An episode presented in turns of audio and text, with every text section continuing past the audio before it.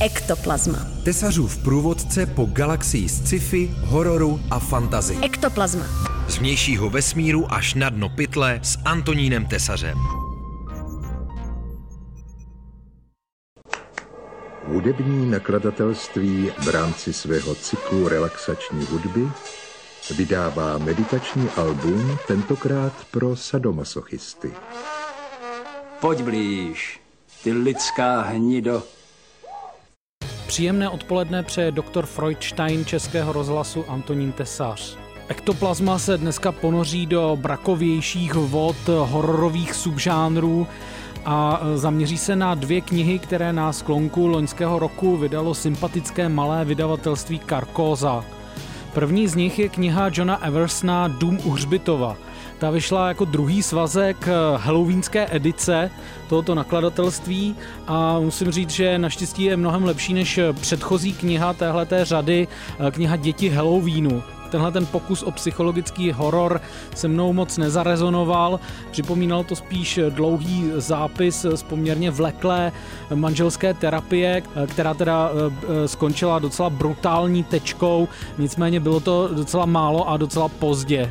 Román Johna Eversona Dům u hřbitova už je v tomhletom ohledu mnohem vstřícnější čtenářsky, a to paradoxně možná proto, že nemá takové ambice. Je to především velký fanservice pro milovníky sedmdesátkových a osmdesátkových gore hororů. Ektoplazma. Ten román vypráví o odlehlém domě blízko hřbitova, který má velmi strašidelnou pověst a na nadcházející Halloween se má proměnit v dům hrůzy plný hororových atrakcí pro dospělé. Tahle ta zápletka Eversonovi umožnila osídlit ten příběh desítkami odkazů na horory, především z takového toho popkulturně nejvíc zatíženého období sedmdesátých a osmdesátých let. Lecos napoví už to, že postavy architektů toho domu hrůzy používají přezdívky Argento a Fulci podle slavných italských režisérů Daria Argenta a Lucia Fulciho. A na Fulciho hororový snímek Dům u hřbitova ostatně odkazuje i název románu. Rozhodně nejlepší částí té knihy je její závěr, kde se konečně rozpoutají ty bezúzdná vražedná jatka. A v těchto pasážích opravdu všechno funguje, jak má, obzvlášť pokud jste čtenář, který si libuje v osmdesátkových gore krvácích a jejich hodně naturalistických popisech, což je třeba můj případ. Naproti tomu v takových těch fajnovějších, subtilnějších dimenzích hororu se Eversonovi moc nedaří. Prostředí strašidelného domu plného atrakcí není vůbec tajuplné. Nemrtvá čarodějnice, která je ústředním monstrem té knihy, taky není až tak příliš charismatická a většina postav je hodně hrubě nahozená, tak aby byly dobré spíše jako oběti čekající na brutální smrt. I přes tyhle všechny výhrady je Dům u hřbitova Johna Eversona docela solidní braková jednohubka. Jsou to takové stopy hrůzy pro sadistické čtenáře. Ty zmetku, rozmetám tvoje střeva po stěnách celého pokoje.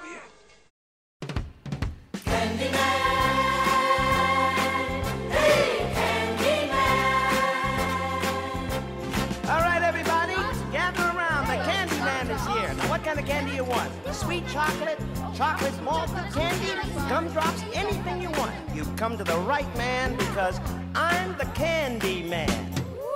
Naopak moje oblíbená edice Bizarro Fiction se loni rozrostla o čtvrtou knihu autora Carltona Mellicka třetího nazvanou Lidožrouti z Lízátkova. Žánr Bizarro Fiction, který tenhle ten autor reprezentuje, si libuje v groteskním míchání infantility s extrémním hororem, pornografií a nechutnostmi. Ostatně v Ektoplazmě ho nezmiňujeme poprvé. Lidožrouti z Lízátkova jsou příběhem o hrdinovi, který je posedlý takzvanými cukráky a cukrandami, což jsou monstra, které se maskují za cukrovinky a pošírají děti, které právě nalákají tím svým cukrovinkovým vzhledem, ale také neodolatelnou vůní. Ektoplazma. Když se ten hlavní hrdina, který se chce pomstít za to, že cukráci zavraždili jeho sourozence, nakonec dostane do jejich říše, tak se nedočká žádné satisfakce, ale bohužel se stane otrokem jedné cukrandy, která touží splodit s ním potomstvo. Carlton Melick třetí si v téhle knize vlastně bere podobný princip jako v knize Plyšáko-kalypsa, která vyšla na začátku loňského roku. Využívá nějaký fenomén z dětské popkultury a dává mu hodně perverzní atributy. Zatímco v té Plyšáko-kalypse to byly hračky, tak tentokrát jde o zmíněné cukrovinky. A opět se mu daří se na tomhletom sladkém fenoménu pořádně vyřádit. Lidožrouti z Lízátkova je z česky vydaných Melikových knih ta rozhodně nejvíc ulepená. Popisy orálního sexu s bytostí složenou převážně z cukrovinek nebo scény, kde cukráci vraždí malé děti, rozhodně jen tak nezmizí ze čtenářské paměti a jsou velice, velice sugestivní. Doufám, že se mi podařilo vás do Melikovy říše Lidožroutů z Lízátkova i do Eversonova Domu u hřbitova nalákat. Aktuální díl Ektoplazmy, vysílaný exkluzivně z vysílače Cukrák, právě končí. Od mikrofonu se loučí Antonín Tesař. Yeah, yeah.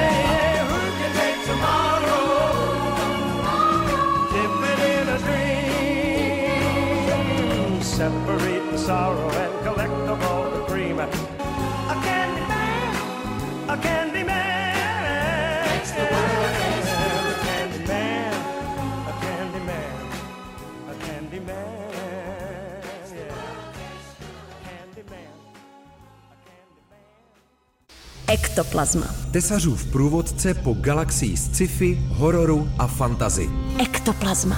Ektoplazma na rádiu Wave.